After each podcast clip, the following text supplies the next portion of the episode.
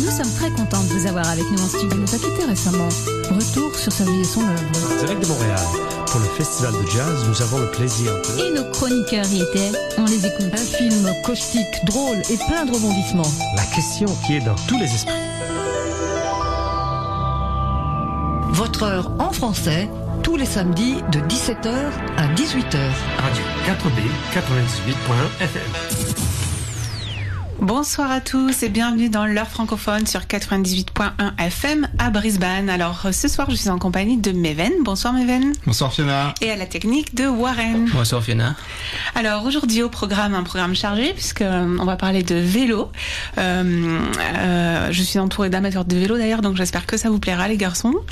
en tout cas je sais que vous avez préparé l'émission euh, pour ça en tout cas. Donc au programme, Meven nous parlera du Tour de France puisqu'aujourd'hui c'est le départ de la Grande Boucle. On enchaînera ensuite avec une interview de Lionel Morbelli qui fait le tour d'Australie actuellement à vélo. Et on finira par la chronique littéraire de Céline. Ah, c'est tout un programme, hein Bon, alors aujourd'hui, le temps est pas vraiment propice au vélo, mais euh, bon, c'est pas grave, on va, on va s'en sortir. Et maintenant, on va tout de suite passer une chanson. Euh, une chanson de Joe Dassin. Ah oui, la complainte de l'heure de pointe.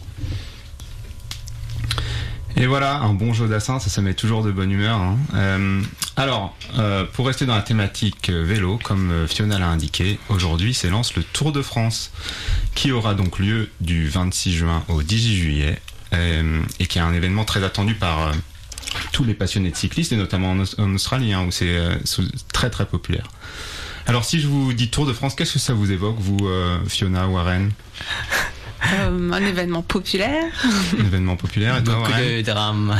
drame ah, aussi ouais c'est vrai. Euh, moi ça m'évoque surtout les, les dimanches après-midi en famille après les repas de famille euh, à regarder le Tour de France. Et donc euh, il faut savoir que le Tour de France euh, avec le Tour d'Italie et le Tour d'Espagne ce sont ça constitue les trois grands tours. Mais souvent le Tour de France est considéré comme euh, comme le plus prestigieux car il est aussi le plus ancien et donc il est télé, il est diffusé dans 190 pays euh, ce qui en fait euh, aussi le troisième événement le plus regardé à la télé, à, événement sportif, après euh, les Jeux Olympiques d'été et la Coupe du Monde de foot. Donc c'est quand même assez énorme. On, on estime 260 millions de, de téléspectateurs. Ah oui, dans quand le même. monde. Ouais. Alors, le- un petit rappel quand même. Donc le principe est simple. Il s'agit de réaliser un parcours à travers la France, principalement, hein, car euh, il passe aussi dans, dans les pays voisins, euh, divisé en étapes le plus vite possible et à vélo. Donc euh, ça se court par équipe. Euh, à chaque étape, le temps des coureurs est ajouté à leur temps précédent. Le, coureur, le coureur avec le temps total le plus faible est classé premier du classement général et porte le très convoité maillot jaune, qui le distingue des autres coureurs dans le, dans le peloton. Le classement général est le plus réputé. Il y a aussi d'autres classements qui existent. Le classement par points pour les sprinters, le classement de la montagne pour les grimpeurs, le classement des jeunes pour les moins de 25 ans et euh, le classement par équipe notamment euh, qui euh, récompense l'équipe la plus rapide. Alors on va faire un petit peu d'histoire, revenir un peu à la genèse du Tour de France. Alors on pourrait penser que le Tour de France a été créé par la, passion du guidon, la beauté du sport. Alors c'est certainement un petit peu le cas, mais euh, il a surtout eu pour but initial de faire augmenter les ventes du journal L'Auto, sous l'impulsion de son directeur Henri Desgranges et un- d'un de ses journalistes. Alors là, vous allez me dire, mais Ven, c'est n'importe quoi. Euh, le journal L'Auto qui crée la course cycliste pour augmenter ses ventes, euh, doit avoir un problème quelque part. Alors, je vais vous raconter l'histoire, vous allez voir, c'est assez intéressant. Si on revient à la fin du 19e siècle, le quotidien Le Vélo, en France, a le quasi-monopole de la presse sportive. Euh, son rédacteur en chef, Pierre Giffard, euh, associe également euh, ses engagements personnels et prend position dans les colonnes de son quotidien, et notamment en faveur du capitaine Dreyfus, donc l'affaire Dreyfus qui, a, Dreyfus qui a vraiment divisé la France à cette époque-là. Et en fait, cette prise de position déplaît énormément aux industriels du cycle et de l'automobile, qui sont pour la plupart anti-Dreyfusards, et euh, qui participent, qui financent beaucoup euh, au financement de son journal par la publicité. Donc en, juin 1899, euh, Pierre Giffard critique publiquement l'engagement politique d'un- d'un- d'une personne nommée le comte de Dion, qui est un homme politique d'extrême droite, anti- anti-Dreyfusard et également pionnier de l'automobile. Il demande donc sa démission de la présidence de l'Automobile Club de France et décide également de ne plus mentionner les voitures de sa marque dans son journal Le Vélo. Le comte de Dion, lui, euh, appuyé par d'autres industriels euh, de l'automobile, dont Édouard Michelin, dont Adolphe Clément, décide de créer son propre journal, qu'il va baptiser l'Auto Vélo. Il en confie la direction à Henri Desgranges, dont on a entendu parler déjà euh, en début de chronique, qui est un ancien coureur cycliste. Donc le, nouveau quotidien L'Auto Vélo est lancé en 1900, mais il est condamné en 1903 pour usurpation de titre, puisqu'il contient le mot vélo dans son titre, comme l'autre quotidien Le Vélo. Donc ils se, font euh, amener en justice et euh, ils sont condamnés à ne plus, pouvoir utiliser le terme vélo dans leur titre. Donc à partir de ce moment-là, ils ont décidé de renommer le journal en Loto. Toutefois, euh, Desgranges euh, imagine que les passionnés de vélo vont se détourner de son journal. Donc à partir de ce moment-là, il, réfléchit à une manière de continuer à attirer les passionnés de vélo à lire son journal Loto qui traite de la de, de l'actualité sportive de manière générale. Et donc c'est à ce moment-là que lui vient l'idée d'organiser une course qui serait euh, plus extraordinaire que les courses organisées par le magazine Le Vélo. Et donc lui vient, lui vient l'idée, avec un de ses journalistes, de créer euh, la plus grande course cycliste au monde, qui ferait le Tour de France. Voilà, c'est là que ça vient. Mhm. Alors pour la petite histoire, on, on continue un petit peu plus loin. Euh, le journal Loto euh, a servi de propagande pendant la guerre et propagande à l'occupant, et donc il a été interdit de publication en 1944, à la, à la fin de la guerre. Mais euh, les dirigeants de l'époque ont réussi à continuer à publier le, le journal sous un nouveau nom. C'est l'équipe. Voilà, Mhm. le fameux euh, quotidien sportif français. Donc voilà un petit peu d'histoire et euh, à présent on va avoir une petite coupure sonore qui est tirée euh, du film d'animation franco-belgo-québécois Les Triplettes de Belleville. Nous sommes de retour sur l'heure francophone sur la radio 4EB en compagnie de Fiona et Warren et euh, nous sommes euh, sur une émission spéciale vélo et euh, on continue un petit peu la chronique sur le Tour de France. Alors, donc depuis, sa création, il y a eu 107 euh, Tours de France qui ont été courus. Alors le classement général par nation, hein, si on compte tous les coureurs qui ont gagné le Tour de France depuis, le début, est quand même assez, largement dominé par la France, avec 36 victoires sur 107, et suivi, euh, suivi par euh, deux autres nations euh, européennes, la Belgique, hein, qui est quand même une, terre de, une vraie terre de vélo, et l'Espagne. Parmi les, les grands, grands coureurs, hein, on retrouve des, des, des coureurs de, de ces trois nations qui ont réussi à gagner cinq fois le Tour de France. hein, c'est le, le, le, le- record. Euh, notamment euh, Anctil et Hinault pour la France, Eddy Merckx euh, pour, pour la Belgique et euh, Miguel Indurain un peu plus récemment pour, euh, pour l'Espagne. Alors à votre avis, euh, sur les 107 éditions, euh, combien de coureurs australiens euh, ont gagné le Tour de France? Un. Un me dit Warren, Allez, je vais tenter deux. deux pour Fiona et bravo Warren, très, très bien joué. Ouais, c'est un. Et il s'agit de euh, Cadel Evans en 2011. Alors, euh, on peut aussi noter que euh, Cadel Evans a échoué deux fois deuxième en 2007 et en 2008. euh, et de très très peu, puisque euh, en 2007 il a fini à 23 secondes de Contador et en 2008 il a fini à 58 secondes de Sastre. Donc sur un parcours de plus de 3000 km, finir aussi proche du, premier, c'est quand même assez incroyable. Euh, on peut aussi noter que Cadel Evans a un, un parcours assez atypique euh, pour un cycliste sur route, puisque euh, avant de avant d'entamer sa carrière sur route, euh, bah, c'était un grand champion de VTT. Il a été notamment champion du monde de, de VTT en 98 et 99. Comme quoi, hein, quand, quand on en a dans les mollets, ça, ça- ça sert partout. hein. On peut aussi mentionner un, un autre Australien qui s'est assez souvent et récemment illustré en, au Tour de France. Euh, un Australien de Brisbane cette fois-ci. Euh, il s'agit de Robbie McEwen, qui est originaire de, qui est originaire de Brisbane et qui a remporté euh, trois fois le, le maillot vert de meilleur sprinter en 2002, 2004 et 2006 et surtout un total de 12 victoires d'étape sur le tour. C'est quand même, c'est quand même vraiment pas mal. Il était assez connu pour pour finir les, les étapes sur sur une seule roue en haut des en haut d'école parce qu'il savait que que ce classement-là l'intéressait pas trop. Donc voilà, c'était un petit clin d'œil. Et euh, on peut aussi mentionner que l'année dernière, euh, ben, deux Australiens sont quand même très très bien euh, distingués sur le tour. Euh, Caleb Ewan, qui a été vainqueur d'étape à Nîmes, et aussi Richie Porte, qui a fini troisième à 3 minutes 30 du vainqueur. Donc on, on leur souhaite bah, que cette édition euh, 2021 soit aussi, ou voire plus fructueuse pour eux. Il court en 2021 Il court en 2021.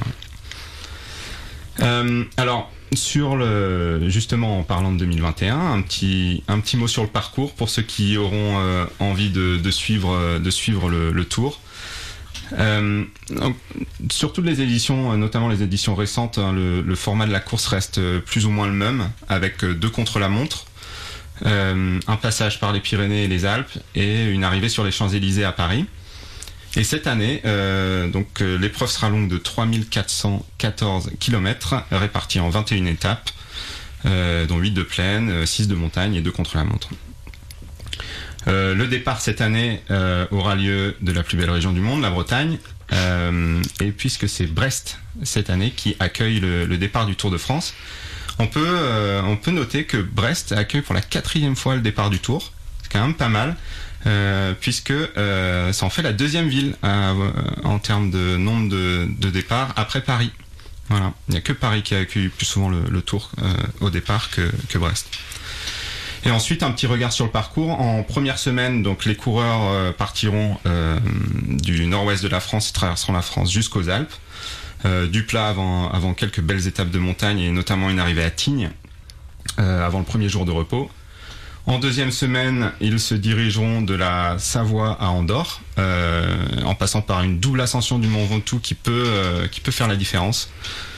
Et euh, enfin, en troisième semaine, de grosses, grosses étapes de montagne dans les Pyrénées avant de se diriger vers le Bordelais et une arrivée à Paris sur les Champs-Élysées. Alors, ceux qui apprécient particulièrement le, contre-la-montre noteront que cette année, ils auront lieu le 30 juin autour de Laval et le 17 juillet dans les vignobles de Libourne et Saint-Émilion. Très beau paysage. Si vous souhaitez regarder le tour euh, depuis l'Australie, eh ben, c'est diffusé sur SBS On Demand, donc euh, du, 28, du 26 pardon, au 18 juillet. Et euh, SBS diffuse le live, euh, des replays, des highlights, des news. Donc euh, voilà, si vous voulez euh, suivre le tour en direct, que vous êtes courageux euh, pour vous lever. Oui, ça Euh, sera au milieu de la nuit ici. Ouais, exactement. Euh, et ben ce sera sur, euh, sur SBS euh, On Demand. Et voilà. Merci Méven. Euh, alors en parlant de, tour, de, du Tour de France, on va passer au Tour d'Australie puisque j'ai rencontré le mois dernier euh, un cycliste téméraire, Lionel Morbelli, qui lui fait le Tour d'Australie à vélo. Alors on est loin des 3000 km du Tour de France puisque lui il a déjà parcouru 12 000 km depuis son départ. Donc il est parti en août dernier. Euh, depuis le nord de l'Australie, depuis la frontière entre le Western Australia et le Northern Territory. Euh, au départ, son projet était de descendre jusqu'à Perth de- depuis le, le nord, et puis euh, il s'est euh, il s'est plu dans cette épreuve et il a continué, il a continué. Et puis je l'ai rencontré à Brisbane, donc où il était euh, le mois dernier après avoir fait trois quarts de- du tour du pays. Donc il va nous raconter son son périple, son parcours, et voilà, je vous laisse je vous laisserai découvrir son aventure. euh, voilà, tout de suite. Bonjour Lionel Borbelli. Bonjour Fiona. Aujourd'hui, on vous, on vous rencontre à, à Brisbane. Donc, euh, donc, vous avez fait presque les trois quarts du tour de l'Australie, à peu près, hein, si je me trompe pas. Vous êtes à combien? 11 000 km parcourus à vélo, à peu près? Oui, 11 500 et oui, à peu près, je crois que c'est... Oui, j'ai j'ai fait à peu près les trois quarts, oui. D'accord. Et donc, ce que je comprends, c'est que vous avez à chaque fois décidé de prolonger un peu plus votre projet. Mais au départ, quand vous êtes parti, c'était pour faire une toute petite partie, euh, juste par plaisir euh, pour le vélo, en fait, c'est ça? C'était pour 3700 km au départ et aujourd'hui, c'est entre quand même. 18 000 et 20 000 km, voilà. Et je m'arrêterai là parce que, bon, j'en aurais fait pas mal déjà. Donc, vous n'êtes pas rentré chez vous depuis que vous êtes parti? Donc, c'était en août dernier? Vous êtes euh, tout seul sur la route depuis tout ce temps? En fait, euh, je n'ai plus de chez moi, voilà. Donc, vous êtes un vrai nomade, Je suis un itinérant. nomade, je suis un cyclonomade. Et comment se passe euh, comment se passe le voyage alors depuis que vous êtes parti? Comment vous vivez euh, ce projet? Comment se passe la rencontre avec les gens? Euh, Où est-ce que vous logez? Expliquez-nous un petit peu logistiquement comment ça se passe. Alors, j'ai commencé en Western Australia, c'est vraiment l'outback, donc c'est du camping. Donc, ce que je fais, c'est que j'ai, vraiment tout avec moi, sauf l'eau. J'ai besoin de demander de l'eau. Donc, je, quand il n'y a pas de point d'eau, je demande aux, aux touristes qui sont en caravane, ce qu'on Mhm. appelle les grey nomades. Souvent, ils ont beaucoup d'eau. J'envoie aussi de la nourriture euh, à l'avance dans les roadhouse, la station-service. Donc, je les appelle. euh, je les appelle avant mon voyage ou je les appelle à l'avance en, en expliquant ce que je fais. Puis je leur envoie un paquet avec euh, de la nourriture sèche, c'est-à-dire euh, je mange principalement du riz, des lentilles, du quinoa, du Vegemite Mm. pour le, le sodium, euh, la vitamine B, euh, de l'huile d'olive aussi pour les pour avoir plus de calories, du beurre de cacahuète aussi pour les protéines, voilà. Donc j'envoie ça, ça- donc ça ça ne périme pas. Enfin je veux dire ça ne oui, effectivement ça c'est une date de péremption très très longue donc euh, donc je mange en général vegan pour parce que c'est ça se les, les aliments se conservent plus longtemps. Bien sûr. Voilà. Alors j'essaye quand même de le plus souvent possible, mais par exemple en Western Australia c'est très rare de. En fait je suis je suis membre d'un réseau qui s'appelle warmshowers.org, qui est un réseau de cyclistes qui héberge les cyclistes. C'est un peu couch un peu comme le couchsurfing mais pour les cyclistes. Ça permet de rencontrer des gens, de d'échanger. euh, euh, Donc, il vous des arrive de dormir respectives. De dormir chez certaines personnes euh, de temps Oui, en oui, temps. et dans les zones peuplées comme euh, New South Wales, tout, ouais, Victoria, New South Wales, Queensland, je, je dors chez, chez des gens, ouais, assez Mm. souvent. Là, je pense qu'à partir de Townsville, ça va être moins le cas puisqu'il y aura presque rien. Voilà, Mhm. pendant, euh, les, les, pendant à peu près 4000 km, je crois que je verrai personne. Voilà. Ou je dors dans des campings parfois. Enfin, j'évite les campings parce que J'aime bien le silence. Euh, du moment que j'ai réussi à avoir une douche chaude quelque part, euh, je peux dormir. euh, je peux faire du camping sauvage. Mm. Voilà. Parfois, je me cache parce que c'est interdit. Euh, mais bon, je ne, je ne salis pas, je laisse rien derrière moi, donc euh, et je me cache un peu, donc euh, je n'ai pas eu de problème. Enfin, une fois, la police m'a dit que je n'avais pas le droit d'être là et m'a demandé de partir dès que je peux, et il n'y a pas eu de problème. Et donc, co- com- combien de kilomètres vous faites par jour? Comment vous planifiez les étapes et les endroits justement où vous devez récupérer la nourriture, par exemple? J'ai commencé par exemple sur la Gibb River Road, qui est une, une piste de Canonara à Derby, qui fait 800 km. Il y a juste une station-service au milieu. Donc là, je n'ai pas trop le choix. voilà, donc j'ai envoyé- j'y ai- envoyé un paquet. Donc en fait, euh, oui, je regarde quels sont les roadhouse. Il n'y en a- pas beaucoup. Voilà, donc c'est quand il y a quand il n'y a pas de magasin que j'envoie de la ma nourriture à l'avance. Voilà, donc euh, c'est par défaut celles qui sont Mhm. et qui acceptent de prendre euh, d'accepter un, qui acceptent de prendre un paquet pour moi. Et donc, les gens qui vous croisent sur la route, euh, est-ce qu'ils vous arrêtent, ils vous questionnent sur votre projet? J'imagine que vous avez votre dossard euh, qui peut-être in- intrigue les gens que vous croisez. Comment ça se passe la rencontre avec les gens sur la route? Alors ça varie beaucoup. Alors, au début, quand j'étais sur la Gibb River Road, les, les gens en caravane s'arrêtaient pour me demander si j'allais bien, si j'avais besoin de quoi que ce soit. Donc euh, les gens, euh, les gens sont charmants en général et un jour j'étais très fatigué, un couple euh, s'est arrêté, m'a fait un déjeuner. Super. Je les ai même revus plus tard à Margaret River parce que je voulais les remercier pour les inviter à dîner parce qu'ils avaient- ils ont été vraiment euh, gentils avec moi. C'est vrai que c'est un jour où j'étais très fatigué. Parfois, je peux arrêter les gens quand je n'ai plus d'eau. Il m'est arrivé sur le Null Arbor de ne plus avoir d'eau et d'arrêter une voiture et une jeune femme charmante m'a donné quelques litres d'eau. Donc, ça se passe plutôt bien en général. Vous n'avez pas eu de. Ah, ça se passe très bien. Oui, Ouais. oui. Les... Parfois, les gens s'arrêtent euh, pour me donner de l'argent. Ils voient, ils sont derrière moi, ils voient, ils comprennent ce que je fais et ils s'arrêtent. Ils me donnent, ouais, ils me donnent de l'argent. Ou parfois, ils, me... ils notent le site qui est euh, dans mon dos et... et je vois sur le site qu'ils ont, qu'ils m'ont vu et ils ont donné de l'argent à Royal Flying Doctor Service.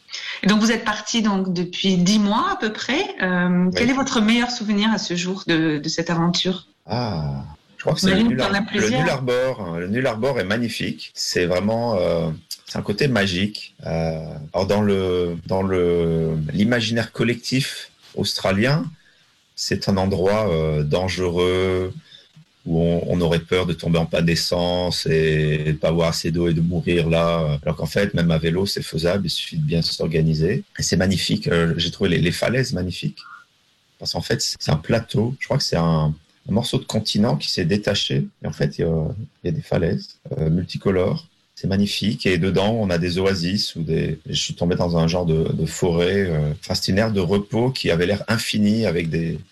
J'en ai jamais vu la fin. Je me suis arrêté avant la fin parce que j'allais trop m'éloigner. Où je suis tombé euh, dans un endroit la nuit qui avait, qui faisait un peu euh, film d'horreur tel- tellement les, les arbres étaient un peu dans tous les sens et euh, avec des, insectes énormes. J'ai dû me déplacer parce qu'une une grosse araignée faisait déjà une toile sur mon vélo euh, dès que je me suis arrêté. Ce qui est magnifique, c'est- ah oui, j'adore les, les levées et couchers de soleil. En fait, je dors avec, je me couche au coucher du soleil, je me lève au lever du soleil, voilà. Et donc j'assiste au, au lever au coucher du soleil et je mets pas de double toit sur ma tente. Comme ça, je peux voir les étoiles au-dessus. Voilà, ça c'est magnifique. J'imagine que oui. Du coup, donc vos, vos meilleurs souvenirs, c'est, ça concerne, euh, de ce que je comprends, vraiment l'émerveillement de la nature autour de vous, les paysages. C'est, c'est ça qui vous marque, euh, qui vous a marqué. Voilà, et quand je suis tout seul aussi, j'ai l'impression que le monde m'appartient. C'est-à-dire que ce que je vois autour de moi est immense et je suis le seul là. Donc je, je me réveille avec l'impression que le monde m'appartient. Ça donne envie, en tout cas, effectivement. Et, euh, et quelle est votre pire galère ou votre pire souvenir là de ces dix derniers mois? Très bonne question. Eh bien, au bout de trois jours, je suis tombé très malade.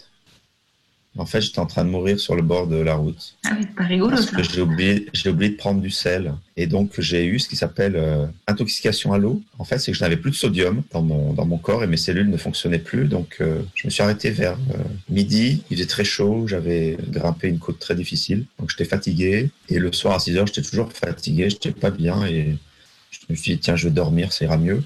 Je me suis réveillé à 8h30. euh, j'étais encore pire. Donc, j'ai décidé là d'activer ma géobalise. En anglais, ça s'appelle euh, Personal Locator Beacon. C'est un, une balise satellite, donc ça, ça, envoie un signal à un satellite qui va le renvoyer à, au centre de secours à Brisbane. Et donc, ils ont ma position. Ils, ont juste un, un signal euh, régulier qui est dans ma position et qui dit que c'est un message d'urgence. Donc, j'ai attendu pendant trois heures. J'allais vraiment mal. Et la police est arrivée au bout de trois heures. Et ils m'ont, euh, emmené en direction de l'hôpital et sur la route, ils m'ont transféré, transféré sur l'ambulance et j'ai passé la nuit euh, aux urgences. Et donc, je pouvais plus bouger, parler, comprendre ce qu'on me disait, euh, me souvenir. euh, donc, j'a- j'allais vraiment mal. Et le lendemain, j'allais mieux. Je suis reparti quelques jours après, une fois que j'ai compris euh, comment rajouter du sel dans, mon, dans mes aliments. Et voilà. Ouais, donc euh, oui, en fait, ça, ça, ça montre bien que vous aviez euh, pas tellement anticipé toutes les euh, tout ce qui pouvait vous arriver. J'imagine qu'il va peut-être vous en arriver d'autres d'ailleurs jusqu'à la fin de votre voyage, mais Moi, euh, J'espère pas. voilà. Pas- En pas fait, non, je, effectivement, on peut pas tout prévoir, et, mais j'avais quand même prévu d'avoir une géobalise. Ça, c'est super. Ouais. C'est quand même une bonne idée. On est de retour sur l'heure francophone en compagnie de Fiona et Warren. euh, et c'était euh, J'ai avalé une mouche du groupe Les Vents Passent. Il y a moyen que ce, soit- ça lui soit arrivé aussi à Lionel d'avaler une mouche sur son vélo hein, en traversant l'Australie. euh. Donc euh, on va retrouver la deuxième partie de l'interview de, Lionel, mais euh, Fiona il mentionne euh, un dossard euh, pour son aventure. Est-ce que tu peux nous en dire un peu plus? Oui, tout à fait. Alors effectivement, quand il roule, il, il porte un dossard parce qu'il soutient euh, la cause des Royal Flying Doctor Service. Donc c'est cette association euh, à but non, non lucratif euh, qui euh, euh, qui apporte de, de- de- des soins médicaux aux personnes très excentrées des villes, notamment voilà en Australie, il en a beaucoup des personnes qui vivent en milieu rural et qui sont loin des services médicaux. Et donc ces flying doctors, c'est-à-dire ces docteurs volants, se rendent en cas d'urgence dans les zones les plus reculées d'Australie. Et donc Lionel collecte des fonds pour cette association. Donc si vous voulez soutenir l'association et soutenir Lionel par la même occasion, vous pouvez aller sur le site internet rideforyou.me dans ride RIDE, euh, le chiffre 4 et le- la lettre U.me. Et donc, euh, vous pouvez euh, faire un don pour, euh, pour l'association. Et tout de suite, on, on retrouve la suite de l'interview.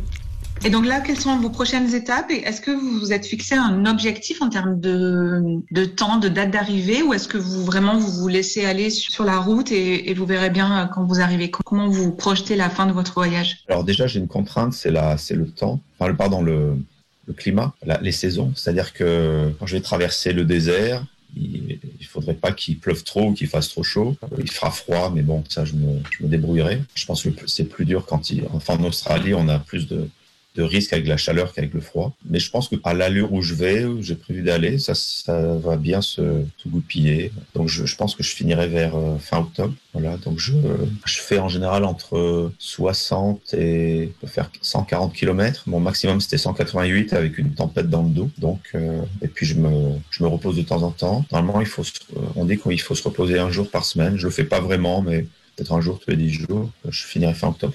Donc physiquement, c'est une bonne question. Ça aussi, comment euh, comment vous vous sentez? Vous êtes euh, toujours pareil? Vous êtes vous vous sentez plus fort ou au contraire vous commencez à fatiguer? Physiquement, comment votre corps réagit à ces dix mois de de route intense Physiquement, je pense que ça va bien. Le départ était peut-être plus difficile parce que je n'avais pas d'entraînement. Enfin, je, je, faisais du vélo tous les jours, mais bon, pas des distances aussi grandes. Parfois, je peux rouler 10 heures par jour. Donc, il faut de l'entraînement. Non, je vais bien. Là, j'ai juste un petit peu mal à un muscle du genou. je me repose quelques jours. Euh, non, non, physiquement, je vais bien. J'ai pas de problème. Ah si, parfois, j'ai des, euh, j'ai des pertes de sensations dans les mains. Ça, c'est des euh, problèmes des cyclistes. En anglais, ça s'appelle cyclist palsy. Donc, c'est une sensation entre le majeur et, et l'auriculaire. Donc, c'est le, comme il y a le syndrome du canal carpien, qui est assez connu, celui-là, c'est le syndrome du canal urnal ou cubital. D'accord. À voilà. force d'être agrippé au guidon toute la journée, c'est ça? C'est, euh, je suis pas vraiment agrippé, mais c'est, euh, c'est la Ouais, c'est le, c'est une pression sur un nerf, voilà. Et donc quand on l'a, je crois que ça dure deux mois. En ce moment, ça va. Non, ça va plutôt bien. Voilà, donc euh, non, non, je fais, les, bah, je fais de l'exercice tous les jours. Je suis au grand air, euh, je mange bien. Enfin, j'essaie de manger assez, c'est plutôt le, euh, le plus difficile. Le plus difficile, c'est de maintenir mon poids, quoi, de ne pas maigrir. Et donc du coup, vous, vous, j'imagine que vous avez un peu de matériel avec vous, donc sur votre vélo, vos, vos affaires de camping et puis la nourriture que vous transportez. Combien ça pèse tout ça pour avoir une idée? Ah, donc, quand je suis où il n'y a rien, c'est-à-dire où je vais devoir porter pas mal d'eau, donc je porte, je crois, 13, 13 litres d'eau maximum, puis de la nourriture pour euh, être une dizaine de jours. Euh... D'accord, donc vous pouvez parcourir euh, pendant 10 jours une certaine distance sans vous réapprovisionner en, en nourriture. Oui, par exemple, dans le Tanamai Desert, il y aura, je crois qu'il n'y aura rien pendant 800 km. D'accord. Mm -hmm. Donc, il faut que j'ai de la nourriture pour là deux semaines, je pense, au moins. Donc c'est là, par exemple, je prendrais beaucoup d'huile d'olive parce que l'huile d'olive a beaucoup de calories par kilo. C'est par exemple trois fois plus que du riz. Donc je peux aller jusqu'à 45 kilos, je pense, mon vélo, euh, vélo compris. Donc ce qui est assez lourd, qui est lourd dans les quand il y a des, des côtes. Mais quand bon quand il y a des quand c'est plus montagneux en, général, je vais pas, je veux dire, je vais pas être isolé pendant très longtemps. Le, le plus difficile c'était la Tasmanie. Mais bon en Tasmanie, on peut être maximum trois jours sans rien, donc on n'a pas besoin de Donc je vais vous dire ce que j'ai dans mon vélo. J'ai euh, donc la nourriture et de l'eau. J'ai un réchaud à gaz, une bouteille de gaz, des épices et des herbes pour euh, donner un peu de goût à mon alimentation, euh, des habits, pas beaucoup d'habits, juste un. En fait, en général, j'ai juste un change et euh, quand je lave mes habits, bah, je, je crois que je vais avoir un t-shirt et un short euh, quand j'attends. Mais j'ai aussi des affaires de danse parce que je danse quand je m'arrête euh, dans les villes. Je danse la salsa le tango, donc j'ai chaussures, jeans, t-shirts et chemises pour avoir l'air à peu près normal quand, quand je vais danser. Euh, j'ai un panneau solaire pour euh, quand je suis dans le désert pour charger mon téléphone. J'ai un ordinateur portable aussi voilà, parce que je bah, j'ai des choses à faire sur mon ordinateur. Donc un ordinateur très léger que j'avais acheté pour ça. Euh, je suis en train de regarder autour de moi ce que j'ai. Euh, j'ai des suppléments alimentaires pour euh, c'est-à-dire du comme j'ai de l'arthrose un peu partout, j'ai des euh, de l'huile de poisson, de la glucosamine et puis j'ai des multivitamines pour quand je ne peux pas prendre de produits frais. J'ai euh, j'ai une balle de tennis pour me faire des massages moi-même. Voilà, c'est à peu près tout. Si, ouais, des... Non, c'est à peu près tout. Les affaires de toilette, voilà. enfin le minimum quoi. Mhm. Brosse à dents, dentifrice, savon, euh, serviette microfibre très légère. C'est à peu près tout ce que j'ai. J'ai un couteau suisse, euh, j'ai ma balise de sécurité, euh, j'ai ma butt cream. Alors la butt cream, c'est une crème, on appelle ça la crème de chamois. Ça évite les infections, les irritations. Voilà, c'est pour euh, parce que pour pas avoir mal aux fesses euh, quand on fait du vélo. Voilà. Donc c'est important. La crème magique, oui, c'est important, j'imagine. La crème magique, voilà, exactement. Donc j'ai ma tente, mon sac de couchage et, et mon matelas. Voilà, c'est à peu près tout. D'accord. Et euh, comment vous avez, euh, quand vous avez décidé de, de vous lancer dans, dans, ce tour d'Australie, comment vous avez préparé ça financièrement? Parce que J'imagine qu'il vous faut du coup acheter régulièrement, euh, bah, notamment on parlait de la nourriture beaucoup. Est-ce que vous aviez prévu un budget avant de partir ou comment ça s'est passé ça? Vous avez arrêté, vous travaillez avant de partir? Comment ça se passe? Pour les gens qui voudraient euh, peut-être faire la même chose, financièrement, comment ça se gère un projet euh, comme celui-là? Ah, déjà, euh, mon budget est très limité, c'est-à-dire que je, je, crois que je, je pense que 1000 dollars par mois est à peu près un budget euh, général, euh, donc c'est pas énormément, c'est pas énorme. Souvent on me loge gratuitement, euh, la nourriture n'est pas si chère, surtout si c'est euh, vegan, donc j'ai pas de voiture, pas d'assurance, euh, auto, mmh. pas de maison, voilà, j'ai Medicare. Parce que je suis résident permanent australien, je paye, je paye quand même mon mutuelle pour le, pour me faire euh, prendre en charge par l'ambulance au cas où. Voilà, c'est pas un gros budget, donc euh, j'utilise mes économies. Voilà, c'est ça. Donc quand vous êtes parti, vous saviez que vous aviez euh, euh, le nécessaire pour pouvoir partir pendant un an comme ça. Oui, et puis je suis pas si jeune, j'ai quelques économies. Donc. D'accord, très bien. Euh, donc pour terminer, comment on peut suivre votre aventure? Est-ce que vous documentez votre parcours? Comment ça se passe? Mis à part le site pour, euh, pour donner les fonds, est-ce qu'il y a d'autres endroits où les gens pourraient vous suivre, euh, suivre vos aventures? Non, en fait c'est le seul que je mets à jour qui dit ce que j'ai fait, où j'en suis. Voilà, je n'ai pas de blog parce qu'en fait, c'est vrai que certains ont des blogs, mais en fait je considère mon voyage tellement ordinaire que je vois pas le but d'avoir un blog. Quoi. Pour moi, je fais du vélo tous les jours. Voilà. C'est pas si ordinaire. Est-ce que vous avez rencontré euh, d'autres euh, cyclistes comme vous qui, qui, faisaient un petit peu la même chose? Ah oui, j'ai. Alors j'en ai rencontré très peu. Il y a très peu de cyclistes. Je crois sur les premiers 4000 km, j'en ai rencontré deux. Voilà. Euh, depuis, euh, je crois que j'en ai rencontré un couple en Tasmanie, deux couples en Tasmanie, un sur la Great Ocean Road et euh, c'est à peu près tout. Très peu de gens. Assis sur le Mundabidi. Alors Mundabidi, c'est une piste de VTT de 1000 km entre Perth et Albany. Donc il y a des gens en VTT qui l'en font, donc j'ai rencontré peut-être une dizaine. Voilà, donc j'ai rencontré peut-être moins de 20 cyclistes en, en 10 mois, donc c'est pas énorme.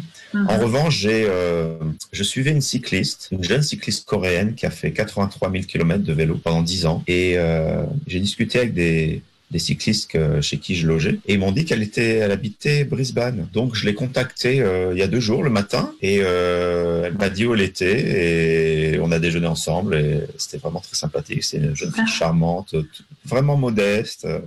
Et je vois ses vidéos. Elle a, elle, elle, a fait du vélo dans la neige, dans la boue, dans le désert. Et elle fait des, des films sur YouTube. Enfin, elle faisait des films sur YouTube. Là, elle a arrêté le vélo. Voilà. Donc, euh, c'était la personne la plus je dirais, la plus impressionnante que j'ai rencontrée. Et euh, une fois votre projet, votre boucle terminée, est-ce que vous, voulez vous lancer un autre défi à vélo Est-ce que vous voulez prendre euh, du temps pour vous reposer? Est-ce que vous avez déjà pensé à la suite, même si c'est pas pour tout de suite? Alors, euh, une fois que j'aurai fini ce tour de vélo, je, je ne vois pas trop ce que je pourrais faire à vélo en Australie parce que à part traverser le désert d'est en ouest, mais bon, c'est un peu extrême quand même. Alors, je profite de mon tour de vélo pour euh, visiter les, les, différentes grandes villes de l'Australie parce qu'en fait euh, euh, la salsa et le tango sont ma passion donc je voudrais euh, décider de l'endroit où je voudrais habiter après ce tour parce que maintenant je suis nomade donc je peux habiter n'importe où. -hmm. J'ai juste quelques affaires à Perth qui sont chez des amis que je peux quand je, je reprendrai quand j'aurai terminé pour aller m'installer à l'endroit où, où, que j'aurais préféré. Voilà donc j'ai aimé plusieurs villes et à Brisbane est très sympathique. Tiens après je suis allé danser la salsa hier soir et c'était à Cloudland Mm -hmm. C'était vraiment bien, donc je, je, vais continuer. Je vais faire du tango ce soir et ce week-end. Et je vais, je vais voir si je vais, je vais choisir Brisbane. Ouais. Voilà. Donc après ce voyage, je vais m'installer quelque part en Australie. Donc j'ai, euh, j'ai pour projet de rester, en, de, de m'établir en Australie en fait. En fait, j'ai hâte de terminer. Euh... pour pouvoir aller danser plus souvent, alors c'est ça? Oui, parce que bon, là, euh, pour l'instant, non, c'est vrai que ça a été très intéressant, mais maintenant, je J'attends la fin avec impatience et euh, la partie qui m'attend, elle n'est pas facile. Hein. Ça va être, euh, ça va être le vide, quoi, le, les routes vides et le désert. Et voilà. Donc ça. Mais bon, je, je ne peux pas. Quand j'ai décidé de faire quelque chose, je peux pas m'arrêter euh, avant la fin. Donc il faut que je termine. Donc pour bien comprendre la fin de votre voyage, donc là aujourd'hui vous êtes à Brisbane, vous remontez jusqu'au nord de l'Australie. Jusqu'à Townsville. Et ensuite vous faites quoi? Vous là, redescendez là, je traverse jusqu'à Darwin. Je vais à Darwin. Mm -hmm. Et à part, après Darwin, je vais à Canonara où je, je votre démarrer, donc au moins mm -hmm. pour finir ma boucle. À partir de Canonara, je, jusqu'à Halls Creek où démarre la Tanami Road. Là, je vais traverser le désert, euh, donc c'est 1000 km jusqu'à Alice Spring et après je descends par la Stuart Highway jusqu'à Jusqu'à Adelaide, Adelaide. Qui sera votre point d'arrivée, on l'espère Voilà. au mois d'octobre. Voilà, vers fin octobre. Eh bien, écoutez, merci beaucoup Lionel Morbelli. On vous souhaite plein de courage du coup pour la fin de ce trajet. Et puis, si jamais vous choisissez Brisbane euh, pour venir danser, on sera plaisir de, on aura plaisir à vous retrouver pour euh, que vous nous fassiez le bilan de, de votre aventure euh, ici à Fort Ibi. Merci encore et à très bientôt. Merci Fiona, au revoir. Eh ben, quelle aventure, hein C'est une sacrée, une sacrée expérience. Oui, depuis que je l'ai rencontré, donc ça fait déjà un mois, euh, il a parcouru déjà 2000 km de plus, puisque euh, je suis allée vérifier sur son site web, du coup, euh, pour voir où il en était. Et donc, il, en est à 13 300 km de parcouru. Donc, euh, voilà, et il a bien avancé. Et euh, s'il nous écoute, en tout cas, on, lui souhaite encore bonne chance pour, la fin de son périple. Alors, qu'est-ce que ça vous inspire, les garçons? Ça vous donne envie de partir sur les routes à vélo comme ça? Bien sûr, c'est une, expérience très enrichissante. Donc, ouais, être seul ou sur son vélo, autosuffisant, c'est une expérience unique. Ouais. Ouais. Mm. Vous avez déjà fait ça? Alors moi, non. euh, J'aimerais bien, hein, mais euh, je me suis jamais lancé encore. Mm. Moi, je je l'ai fait, c'était avec un ami.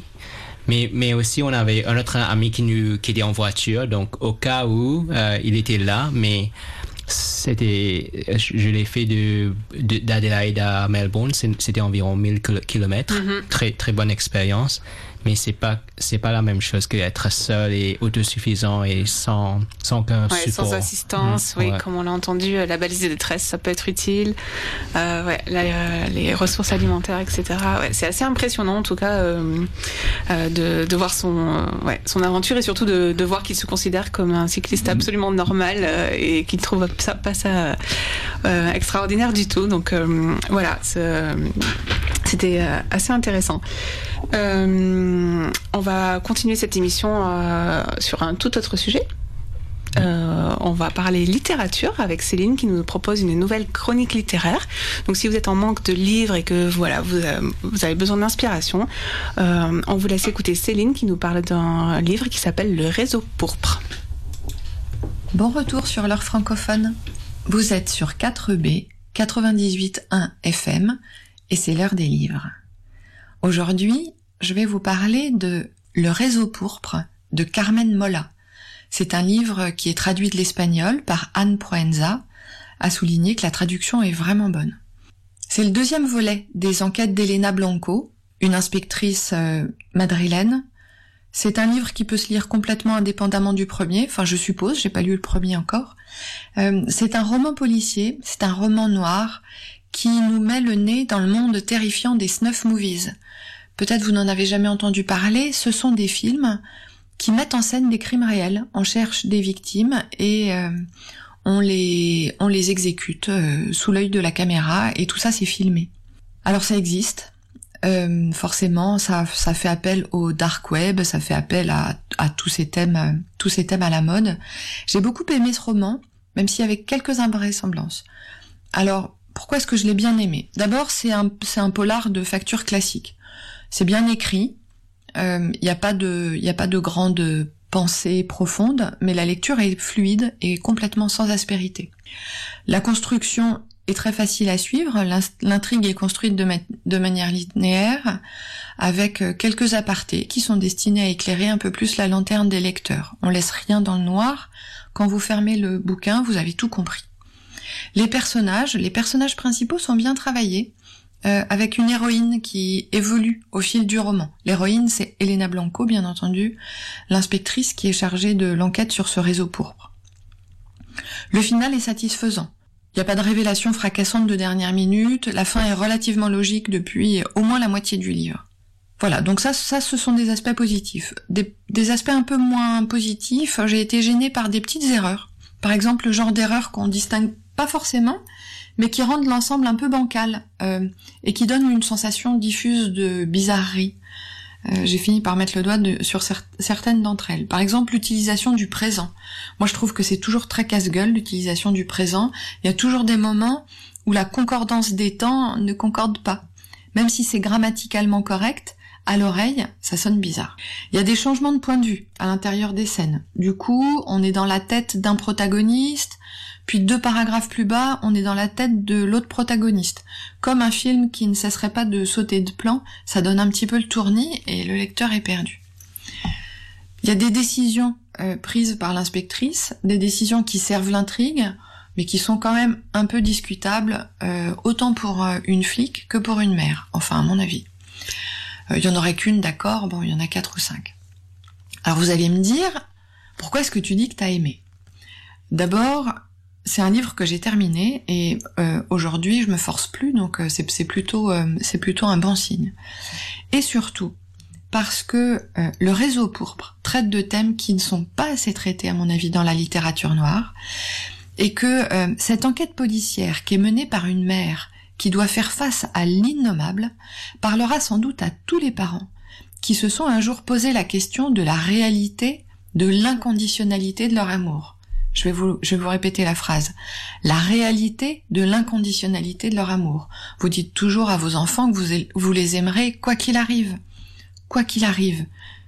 Quand le quoi que arrive, est-ce que vous continuez de les aimer?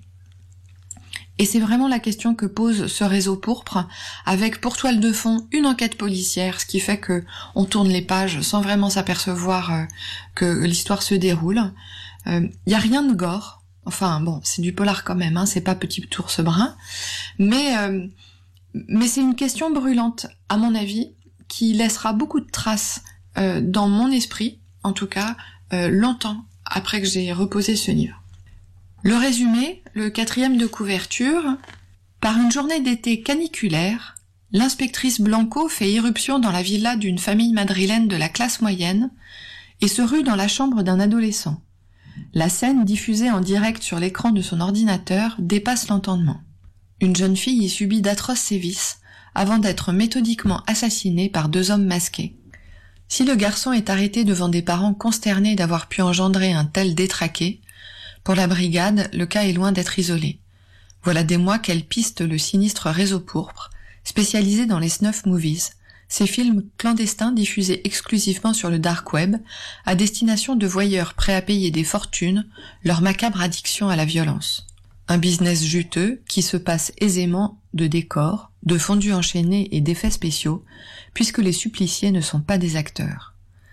Pour la plus célèbre flic d'Espagne, cette enquête revêt en outre une importance toute personnelle.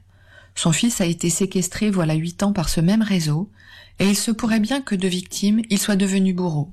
L'enquête explore tant le Madrid des beaux quartiers que celui de ses banlieues oubliées, et des terres de bien obscurs secrets de famille remontant à l'ère franquiste.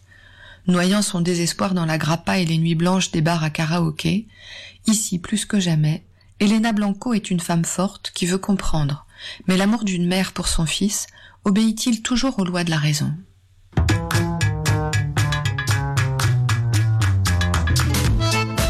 De partager un moment avec l'équipe de l'heure francophone Rendez-vous le 24 juillet à 14h pour notre Assemblée générale. Nous reviendrons sur les grands moments de cette année et nous écouterons vos suggestions. Et nous vous offrons à boire et à manger pour fêter ensemble la francophonie. En plus, de nombreux lots vous attendent à gagner au trivia et à la loterie.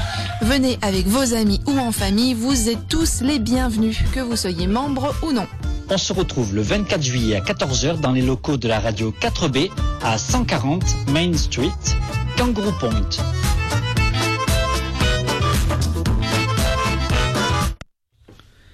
Et oui, et donc on espère vous voir euh, nombreux à l'Assemblée Générale qui, euh, je le répète, aura lieu le 24 juillet à Kangaroo Point. Oui, ça donne envie, il y a plein de lots à gagner, plein de questions à répondre. Et puis euh, un petit peu de vin et un petit peu de nourriture, donc pour les pour ceux qui sont un petit peu en manque de, de, de saveurs françaises ou francophones. Mhm. C'est l'occasion. Oui, tout à fait. Et donc pour finir cette émission, je voudrais vous parler d'une épreuve euh, cycliste, euh, pour rester dans le thème, qui a lieu en Australie. Ça s'appelle l'étape Australia. Alors c'est une épreuve qui découle un peu du Tour de France, et parce que aussi les Australiens, euh, comme on l'a dit au, tout début de l'émission, adorent le Tour de France. Il existe donc une épreuve qui s'appelle l'étape Australia. Vous pouvez aller sur le site internet l'étapeaustralia tout attaché.com. donc il s'agit d'une épreuve à laquelle n'importe quel coureur peut s'inscrire. Et qui a pour but de reproduire une étape de montagne du Tour de France ici en Australie. Donc ça se passe dans le New South Wales, ça a lieu tous les ans depuis 5 ans, en tout cas en 2021. Ce sera la cinquième édition, elle aura lieu le 28 novembre. Je crois que les inscriptions sont déjà ouvertes, donc n'hésitez pas à aller euh, jeter un œil si vous êtes cycliste et si euh, ça vous intéresse pour vous inscrire. Et, euh, et en attendant, euh, à l'occasion du Tour de France, donc qui débute aujourd'hui, cette même épreuve a lancé un- une épreuve interactive virtuelle, c'est-à-dire que vous remplissez euh, virtuellement des, temps sur différents parcours euh, et voilà, ça vous permet de gagner. Euh, de, de voilà de concourir avec d'autres de d'autres coureurs pardon euh, sur sur la même épreuve et de vous mesurer euh, voilà à d'autres passionnés de vélo. Et on retrouvera la semaine prochaine Marie-Hélène Denis ainsi qu'une invitée surprise dans une émission musicale avec de l'histoire de- des musiques francophones et, et voilà et be- beaucoup de musique. On arrive donc au bout de cette émission qui était quand même plutôt orientée thématique euh, vélo. Tout à Merci fait. beaucoup Warren. Bonne, euh, bonne fin de week-end. Ouais, merci Meven pour la chronique sur le Tour de France. Merci Warren. Merci Fiona. Et puis euh, merci à, tous, à, à vous tous, nos auditeurs. Et on, on vous retrouve euh, très bientôt dans une nouvelle émission de l'heure francophone. Et on se quitte en chanson avec un conseil qui est valable pour tout le monde. Faisez du vélo des trapétistes. Et euh, the next language is in the Telugu language. À bientôt.